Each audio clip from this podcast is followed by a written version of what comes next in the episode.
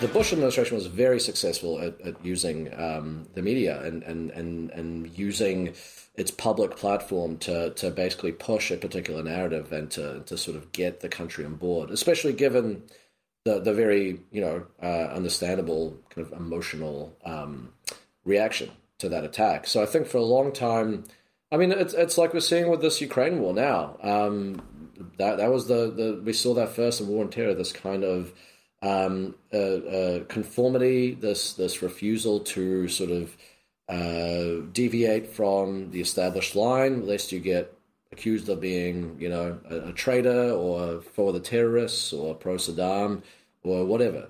Um, you know, people didn't want to speak out, and you, you, didn't want to be accusing the president of the United States uh, of potentially, you know, uh, having, you know, let this thing happen or being friends with someone who, who played a leading role in letting it happen.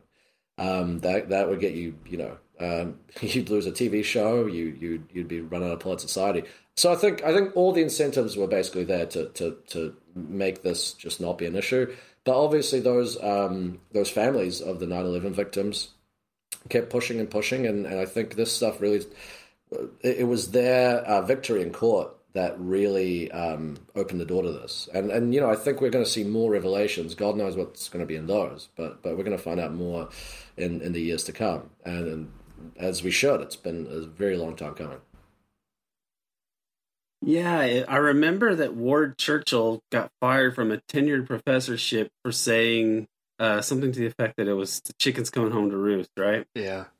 But then Hillary Clinton later said in Congress, like, yeah, we, you know, we created the the the Mujahideen and grew, you know, Al Qaeda grew out of that, which is essentially just the same thing as saying that the chickens coming home to roost, right? I mean, in a in Church, a, in Churchill a, also called the people in the World Trade Center little Eichmanns, so yeah. it was a little more inflammatory than just uh, chickens coming home to roost. Yes, that part that part is is not quite as easy to.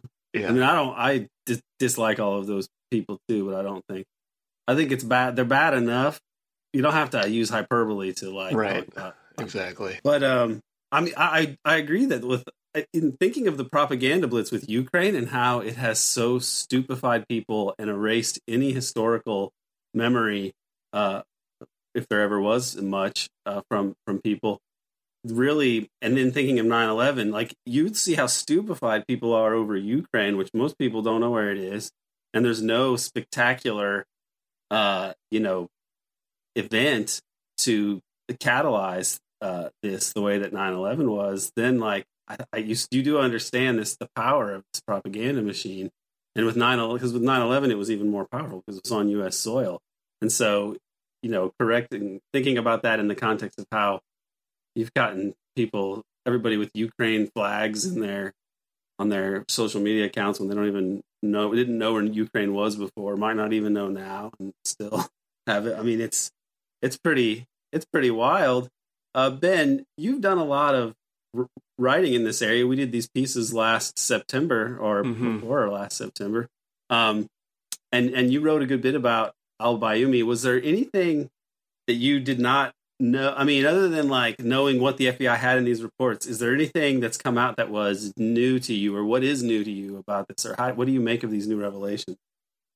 Yeah, I mean, it's similar to when the 28 pages came out, where it was sort of we knew what was going to be in there before those were released, really. And I think it's similar. It's great to get confirmation of what the FBI is saying, and it's sort of it's great to get the government sort of on the record saying this is what they know.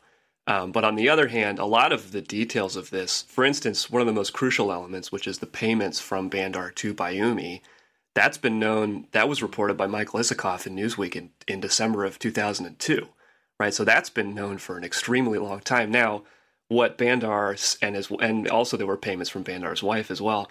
Now, what they said about it at the time was that these were charity payments and that they make these kinds of payments to Saudi nationals all the time, etc. To get confirmation from the FBI that they know for a fact that these were payments for services rendered, that's great to know. But of course, you know, we don't need we didn't take Bandar at his word at that point in time when when he was making those claims about these being charity payments. So I, in the one sense, it's not it's not really new. Um, you know, it was already we can already make these uh, kinds of assumptions given the information you know, another important element was his was Bayoumi's job at uh, Dallah Avco, which is a, a, Saudi aviation services firm, which was a which was called by FBI informants, and these were documents that came out, uh, I believe, in 2016. Uh, it was a ghost job, right? It was a job where he didn't have, you know, what was he doing for a Saudi aviation services firm in San Diego, right? He didn't have anything to do, and of course, the payments he was getting from Dallah Avco went up just before Khalid Al Mihdhar and Nawaf Al Hazmi arrived in the United States, right? It increased from something like a $500 stipend to, to much more than that, something in the in the realm of $2,000 or $1,500 a month. Um, so the the if you know what to look for when you're looking for uh, intelligence activity, um, the signs were already there, right? These false jobs, these payments, um, these sorts of things were already present and certainly, of course, obviously, I mean, the FBI was working from a lot of the same information that that you know the public was that that had these documents. So I think it was pretty clear what was what was happening here. So it does it is interesting to me um, the way that this information has come out because it does seem to be uh, some kind of um, uh, it's hard to understand given the given the caginess that the media has had around the Saudi uh, relationship with the with the alleged hijackers. The, the, way that it's come out in this way has been very curious to me. Um, even in, um, I think it was, I think ProPublica's big story about Operation Encore, which was the FBI's uh, post 9/11 investigation into Bayoumi, uh, that came out on on September 11th. Um, again, these this kind of thing uh, is is um, it's just very interesting the way that the way that this is like this slow trickle um, but another aspect of it that is very interesting to me is what is not discussed um, and what is left out of the story, despite it also being public knowledge, uh, which is that the the CIA knew the identities of these two people, Nawaf al Hazmi and Khalid al Mihdhar, uh, while while and and knew that they were probably in the United States and concealed that information intentionally from the FBI and and held on to it until the attacks happened. I mean, they knew those names.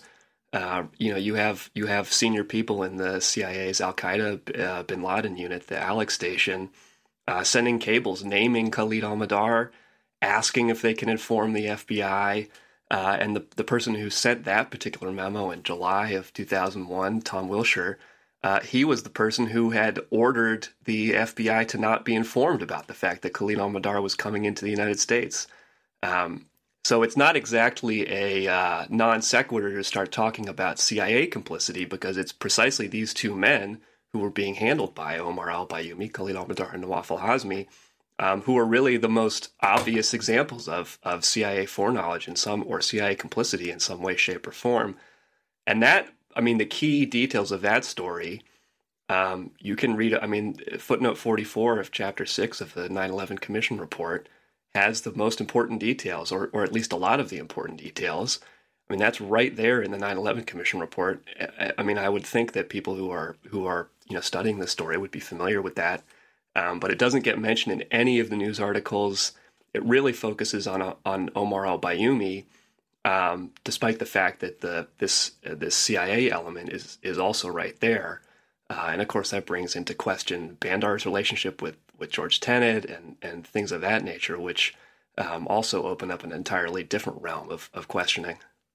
That was just an excerpt from the American Exception podcast. To hear the whole episode, as well as archived and new episodes, please subscribe to the American Exception podcast at Patreon. There's a link in the show notes, or you can just go to patreon.com slash American Exception. Subscribe and you can join us as we illuminate the dark side of the U.S. empire.